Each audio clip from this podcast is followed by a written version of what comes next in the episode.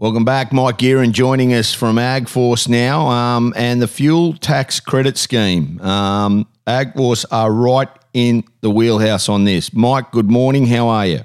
Good morning, Dobbo. Good, thank you. You're fighting for calls to halve the fuel tax credit scheme for farmers and abolish the reduced rate of road tax paid by tractors. I mean, why are they? Why are they looking to try and do this? This is the kind of stuff that we talked about only last week with you that just seems to be blindsiding everybody. It does, Dobbo. And just for those that aren't familiar with it, and your listeners, this is a tax that you pay when you buy things like diesel, which help repair and maintain our roads. Whereas on farms, there's a lot of equipment that doesn't use the road at all and therefore gets a rebate. So that's a fair and equitable way about thinking about funding the roads through taxes.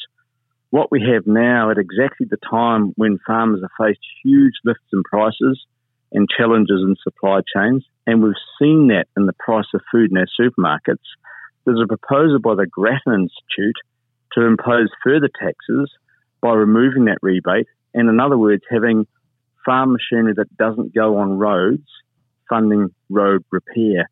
And that's crazy. But what's even more disturbing, about it to us is that Gatton, the Grattan Institute, should I say, suggests that that might help farmers move to more green energy. But what they forget to mention, and what's really important for Australians to know, is that agriculture is the only industry in Australia to have tangibly reduced their emissions since 1995 by over 58% and wants to do more. And the way we're doing that is through innovation, through about new technologies, etc., not by punitive taxes. Punitive taxes will simply further raise the price of food at the supermarkets at exactly the time all Australians are struggling with increases in cost of living. It's crazy. Yeah, it, it, makes no sense, and this is just another way they're trying to jerk, um, and not jerk. That's the wrong word, but put more pressure on the agricultural industry that's not needed. We've seen so many things, and and rightly so, um, go south because of this this current state government. Are they open to understanding what's going on? Do they know the, the, the shortages? We spoke earlier with Joe Shepherd about the labour shortage. We know all about that. We know all about the fact that there's urgent immigration um, licenses got to be granted so that we can actually get people um, to come to this country to help work in agriculture. Mike, when I hear that they're, they're trying to cut the fuel tax credit scheme, that just sends shudders that this is just a natural progression. Yeah, Dobbo, you call me an optimist so let me say this to you, though. This is a key moment in the conversation between industry and the Labor government at a federal level as well as at a state level. So we have laws and regulations at the moment which create red and green tape, which is stifling for industry, stifling for small businesses. And we've talked about it across reef, across landscapes, across vegetation, across planning, etc., etc laws and regulations that do not allow small businesses to get on with the business producing food in a cost effective and efficient way. What we've sought to do at AgForce and through the National Farmers Federation is engage with the government now that we have the same colour at federal and state level and talk about reform. There's been some early signs, uh, positive signs from the state government, for example, around the low emissions pathway. I know it hasn't yet delivered that reform, Dobbo, but we're very keen to work positively with them to give them the chance to react. And remember this fuel tax rebate suggestion, it's from the Grattan Institute.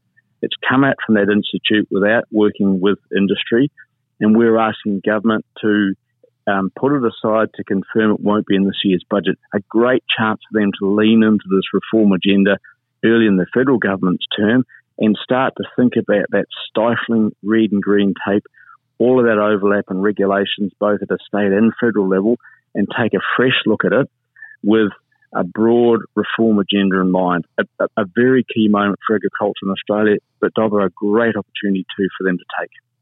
Yeah, it certainly is. Small smallholder miners and proposed reforms. You met with landowners and 17 landowners in Emerald and had a roundtable with the Department of Resources. Let's step this through. What was this all about, mate? Well, Dobbo, two things. Firstly, we all are concerned as human beings, as people in the community of Australia, about our landscapes and environment. And appropriate regulation, reform, or fixing up land that's been used for small mining is a really critical part of that. But put that aside for a minute, Dobbo. We have a limited amount of land that produces the food we take for granted in Australia and indeed around the world. Yep. And as we know, food is critical to survival itself. So what AgForce has done is put forward what we call the land use protection principles and say that if there is any doubt that we're going to, whether we're going to lose good prime agricultural land because of mining activity, small mining activity in this case, then we should put it aside to protect what is so important to us, and that is agricultural land that produces the food and fibre we take for granted in our supermarket shelves. This conversation is about a lot of detail that sits underneath that.